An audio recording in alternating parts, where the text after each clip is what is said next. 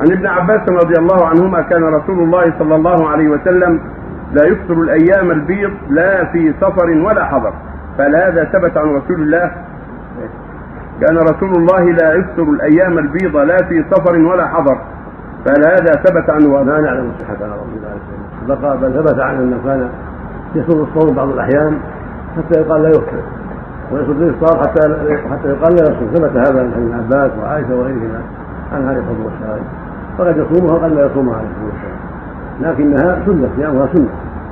قد يصومها عليه الصلاة والسلام بعض الأحيان وقد يشغل عنها فلا يصومه ويصوم الصوم في أوقات أخرى. كما أن يصوم الاثنين والخميس فقد يشغل عنهما فلا يصومهما عليه الصلاة والسلام. نعم جاء في حديث ابن عباس قال لي كان يقول سفرا وحضرا يقول ما ما ما صحة هذا قد يكون مستوى عليه الصلاة والسلام وفي بين للناس جواز قد يفطر عليه الصلاة والسلام.